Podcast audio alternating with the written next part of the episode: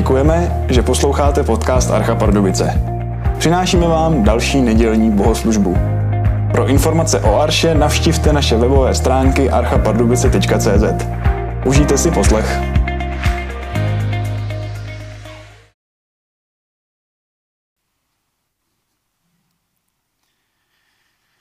Dobré ráno. Rád bych vám promítl dnes obraz na obytném domu, tak poprosím, kdyby se tam mohl objevit, který se totiž snaží propojit naši současnost s minulostí. Tak, to je on. A my jsme v tuhle chvíli jako ten pán stojící na balkóně, já jsem ho, ten červený kroužek tam není původně na tom obrázku, ten jsem tam dodal, abychom si ho mohli všimnout, toho pána, který se vlastně dívá z toho zábradlí do minulosti. A my jsme v tuhle tu chvíli jako ten pán stojící vlevo, dívá se se do minulosti, protože dnes máme eh, příběh, jaký popisuje Lukáš, tak nás přivádí do Betléma a do jeho okolí. Právě v okolí Betléma se pastýři dozvěděli o tom největším daru, který byl kdy lidstvu dán. Většina z nás ten příběh o narození Ježíše před více než dvěma tisíci lety asi zná, jak Ježíš, král králů, přijal lidské tělo. Mimochodem krásně to bylo vyjádřeno v té písni, kterou jsme slyšeli o té malé ruce, která se dotýkala hvězd. Takže král králů přijal lidské tělo, narodil se z Marie a byl položen do jeslí. Přesto jsem si jistý, že letošní sváteční období nám připadá jiné, než jaké jsme kdy zažili. Také letošní rok byl plný nečekaných výzev, zklamání, nejistoty, ztrát. A když si svět v tuhle chvíli vlastně připomíná a slaví narození Ježíše, tak nemohu nemyslet u toho, co v té době prožívali Marie a Josef. Představte si, jakému stresu čelili, když se blížil čas narození Ježíše. Už doma čelili společenskému stigmatu. Svobodná matka. A pak se dozvěděli, že podle římského zákona musí vyrazit a pěšky urazit více než 145 kilometrů přes hory, zrádný terén na severu Izraele do Betléma. Nebyla to jednoduchá cesta, čekali je hrozby lupičů, případné bleskové povodně, nepředvídatelné počasí. A žádný autobus. A vím, jak eh, sám jsem byl nervózní, když přišel čas narození našeho prvního syna, Každá maminka před porodem se snaží připravit všechno pro dítě, aby mělo takový snadný, pohodlný příchod na svět, plínky, postýlku, teď zhruba, aby to všechno nějak doma bylo nachystáno. A teď si zkuste představit, že byste měla porodit slíbeného mesiáše a jako těhotná žena byla vržena do tak zničujícího zvratu, jako vyrazit na 145 kilometrů dlouhý pochod. Ovšem, co se pro Marii a Josefa zdálo být tak katastrofálním zvratem, že si řekli, kdo to tam nahoře vymyslel, a teď myslí toho císaře, tak e, z našeho pohledu na dějiny to bylo jako naplnění proroctví a oslava Boha. Vím, že i v mém životě byly chvíle, když jsem nechápal, proč se věci dějí tak, jak se dějí. Až když jsem se po létech ohlédl zpět, tak jsem viděl boží plán uprostřed té zkoušky. Což jsem se měl naučit, kam se posunout. A něco z toho prožívali Marie a Josef těsně před narozením Ježíše.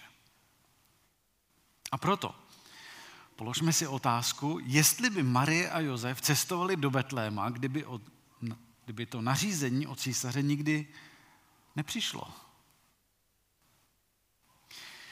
Je tedy zřejmé, že tady ta zkouška se ukázala jako dokonalé naplnění proroctví, naplnění božího plánu. Teď si můžete klást otázku, proč se Mesiáš musel narodit v Betlémě? Proč nestačila vesnice v Nazaretě? Teď je tam taky pěkně. No, kdybychom se podívali do knihy proroka Micháše, do páté kapitoly, tak v prvním verši můžeme číst A ty, Betléme Efratský, ačkoliv jsi nejmenší mezi judskými rody, z tebe mi vzejde ten, jenž bude vládcem v Izraeli. Jehož původ je od pradávna, ode dnů věčných. A také už o kapitolu dříve v Micháši 4.8 čteme, Migdal Edere, ty věži stáda, pahorku dcery Sionské, k tobě se navrátí dávná vláda, království dcery Jeruzalémské. Takže budoucí král, Mesiáš, má už i podle těchto proroctví přijít na svět v Betlémě. Ale také má být z té zemědělské oblasti, kde jsou věže stáda. Mimochodem, já jsem si to nikdy nevšiml v těch proroctví, že tam je takto konkretizováno, proto jsem si říkal, že, eh, že to ukážu v tom verši eh, z toho Micháše 4.8, Migdal Edere, ty věži stáda, No co to je taková věž stáda? No to je taková věž, a můžete to vidět, která pomáhala pastýřům hlídat ta stáda. Eusebius, biskup z Cezare ze 4. století našeho letopočtu ve své knize napsal, a teď cituji, Migdal Edel se nacházel jednu římskou míli východně od Betléma.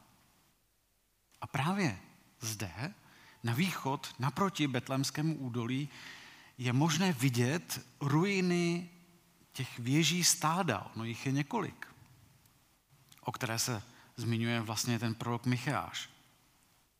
O co ale v té věži stáda šlo? No, bylo to Davidovo pole, tedy místo, kde David pásl ovce, ještě jako malý kluk. Ale také to bylo místo, kde byl David ustanoven jako izraelský král. Jak můžeme číst třeba v 1. Samuelově 16, no nebo právě tam. A někteří potom říkají, že když se David rozhodl, přece vzal, že do Jeruzaléma přenese stánek smlouvy a později, když se pustil do příprav na stavbu chrámu, tak dal právě tohleto pole do pořádku, aby na něm choval beránky pro ten budoucí chrám, pro kněze. Tu svou rodovou půdu věnoval tomuto zvláštnímu určení, dalo by se říct vlastně nejhlídanějšímu poli v celém Izraeli. A těch pastýřských věží tam dodnes můžeme vidět více. Proč tolik věží? No, protože pastýři tady v Ježíšové době nechovali jen tak obyčejné ovce, ale ovce pro chrám, ovce pro oběti. A bylo třeba je chránit před dravou zvěří a také, pokud se u té ovce, u toho beránka pro chrám našla například zlomená kost nebo jakákoliv vada, tak vlastně nebylo použitelné. Proto eh, to byly stáda, o které měli speciální péči. Proto eh, ti pastýři je velmi pečlivě hlídali. A tak, když eh, pastýři, kteří obdrželi tu dobrou zprávu od andělů, tak mohli být právě těmi, kteří měli na starosti velikonoční beránky. Jak úžasné je, že to byli právě tihleti pastýři, kteří Ježíše po narození navštívili. Jen si vybavme tu nesmírnou radost, jakou u toho prožívali. Když to Lukáš popisuje v té druhé kapitole, ve 20. verši, tak prostě oni jásali. šli zpátky, viděli Ježíše, jásali. A to nám jenom ukazuje, potrhuje, ti pastýři věděli, která bije. To nebyli jenom nějací pastýři, kteří se zrovna k tomu přichomejtli. A taky Ježíš jako budoucí velikonoční beránek byl uložen do jeslí, zabalen do plenek, ne jen tak na nějakém náhodném místě, ne jen proto, aby ukázal skromný vstup Boha na zem, nebo skromný vstup a příchod Mesiáše, ale zároveň, aby tím předznamenal dílo, které měl vykonat. Takže ta slova v Lukášově evangeliu vynesená k pastýřům měla svůj hluboký význam. Totiž už podle rabínské tradice přicházel kněz každý svátek z Jeruzaléma do Migdal Eder, k těm věžím stáda, aby před velkým dnem zkontroloval beránky. Po zkontrolování beránka ho uložil do jeslí, toho beránka, a po prohlídce byl zabalen do plenek a přinesen do Jeruzaléma k obětování. A vy si říkáte, proč? No, to, aby náhodou při cestě do chrámu se nic nestalo. Že chápejte tu hrůzu, kdyby se něco stalo cestou. A teď by nemohli vlastně toho beránka obětovat. Takže ho přenášeli zabaleného v plenkách toho velikonočního beránka a položeného v těch jeslích. Protože kdyby se třeba beránek vymknul knězi z ruky, tak, tak jaké by bylo rychle náhradní řešení? Proto nebylo místo pro náhodu ani v té rabínské tradici. Ježíš se tedy narodil v zemědělské oblasti, v blízkosti pastýřů, jak předpověděl prorok Micháš, protože měl být beránkem božím, který má snímat hříchy světa. Byl zabalen do stejných planek, uložen do jeslí, navštívili jej stejní pastýři, kteří vychovávali a pečovali o beránky na velikonoční a smírčí oběti v jeruzalémském chrámu.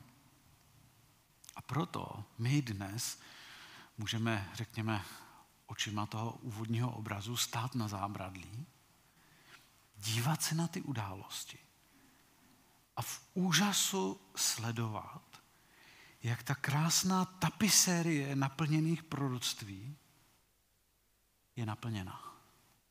Jak to do sebe zapadá. Jsem si ale jistý, že v tu danou chvíli Maria a Josef se jen snažili přežít tu nesmírně těžkou zkoušku. Vyrazit do Betléma. Teď. Možná bojovali s pochybnostmi, možná bojovali se strachem. Bůh ale si skrze jejich zkoušky potvrzoval příběh o vykoupení a záchraně. Stali se vlastně součástí příběhu beránka, který byl obětován. A to i tehdy, když prožili to, že pro ně nebylo nikde místo v Betlémě. A tak se Ježíš narodil tam, kde byla stáda. Ve chlévě. A tak se modlím za vás, abyste v tomto období viděli boží věrnost. Aby v tomto těžkém období Bůh skrze vaše zkoušky psal krásný příběh vykoupení. Modlím se, aby vás tento krásný příběh úžasné boží lásky pozbudil. Možná se můžete vrátit k takové záložce, kterou můžete mít ve své Bibli stopy v písku. Přečtěte si ji. Znovu. Ale když se podíváme ještě na ten obrázek ještě jednou, tak tam máme ještě dívku dole. A tak bych vám rád vyprávil jeden skutečný příběh o dívce Lis, které v životě pomohly právě písně Vánoc. Ona začala studovat medicínu, ale tou dobu, jak sama eh, říká, se zmenšila její účast v kostele a místo toho přišly na řadu večírky. protože, říkala, kluci byli mnohem zajímavější. Vánoční koledy ale působily rušivě. Ráda je zpívala, ale přemýšlela, co je to za dar, který Bůh dává ve verši o tom městě Betlémském. Takže velmi podobně jako Martin nám tady vyprávěl, že si kladl otázky, co ty vlastně koledy znamenají, ta slova, tak ona zase tam byla zastavena nad tím, že když se tam zpívá, že, tam, že Bůh dává ten podivuhodný dár, tak, tak co, co to znamená? Nerozuměla tomu. O čem to všechno bylo? Kladla si otázky. Často byla v tom období plačtivá, zlobila se na Boha, protože ty věci nedokázala pochopit. A ačkoliv ta Lis věděla, že musí existovat nějaká síla, která ji přivedla k životu, něco, co ji udrží po celý život a samozřejmě nedovolí, aby smrt znamenala konec toho všeho, tak doufala, že tato moc bude soudit ty, které vnímala jako obzvlášť špatné lidi. Ale obecně si říkala, že ji přece nechá dělat a říkat, co se jí líbí. Liz v jednom období začala hledat Boha. Podívala se do hospody a na večírky. Žádný Bůh. Zkoumala vegetariánství a různé ekologické kampaně. Žádný Bůh. Horlivě četla o všech izmech, buddhismu, taoismu, hinduismu, New Age, józe, dokonce o tarotových kartách. Rozhodně žádný Bůh. A pak tu byli ti nechutně milí křesťané na stejném kurzu ve škole. Věděla, že mezi ně nepatří. Přesto jim tajně záviděla jejich přesvědčení a životní styl. A uprostřed toho jejího téměř zběsilého hledání, které ji vedlo k chytání se stébla, jež se neváže k pravdě, tak poprvé v životě prožila smutek. A to proto, že jí zemřela babička. Liz byla zmatená, přemýšlela, proč musela babička odejít a kam se poděla. Teď už měla Liz dost večírků, kluků a blbnutí. Začala být velmi nespokojená s tím, kým je a čím je. Dostala se na setkání křesťanů a vypráví, jeden konkrétní verš mě zasáhl jako kulka. Asi to není ten, který by většina lidí nebo kazatelů považovala za vhodný pro člověka, který doufá, že najde Boha. A ten verš byl, a neopíjejte se vínem, což je prostopášnost. Ta slova mě zasáhla, popisuje Lis, moje svědomí se tak rozhořčilo, že jsem si velmi dobře uvědomila všechno to špatné v mém životě. V tom též verši mi však Bůh dal odpověď a čtu, je to verš Efeským 5, 18 až 19, neopíjejte se vínem, což vede k prostopášnosti, ale nechávejte se naplnit duchem. Promlouvejte k sobě navzájem v žalmech, chvalospěvech a duchovních písních.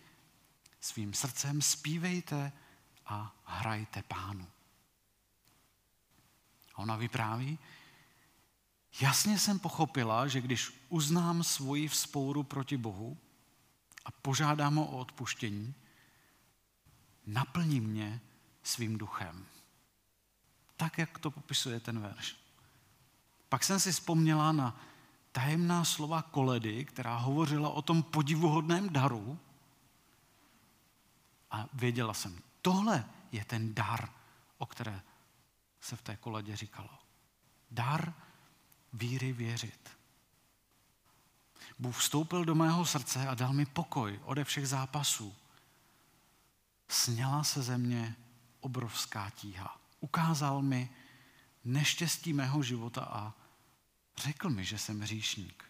Nikdo jiný by mi tyhle ty věci říct nemohl. Byla jsem příliš arrogantní na to, abych to přijala od někoho jiného než od dokonalého Boha. A na konci bohoslužby se někdo té Lis zeptal, vrátíš se? A ona odpověděla, já nikdy nechci odejít. Nebojte, nezůstala v tom kostele dodnes. Tenhle ten příběh o Lisně zaujal právě proto, že v ní hrály roli Vánoce, koledy. Protože to stejné se může stát i nám. Najednou nám ty koledy, najednou nám ta slova dojdou. A ať už se na ten příběh o narození Ježíše v Betlémě budeme dívat jako ten muž nahoře, nebo jako ta žena dole, ať už vás zaujala ta zvláštní boží moc použít si i těžké věci k dobrému,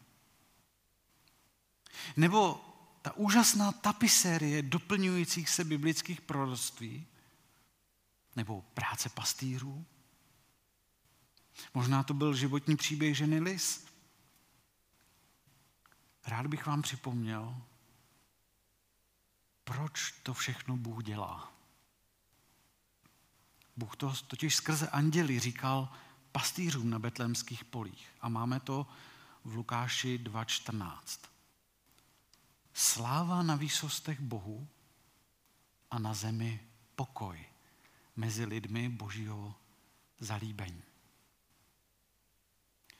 To všechno Bůh dělal a dělá, aby nám došlo, jaký je Bůh. Jak je slavný.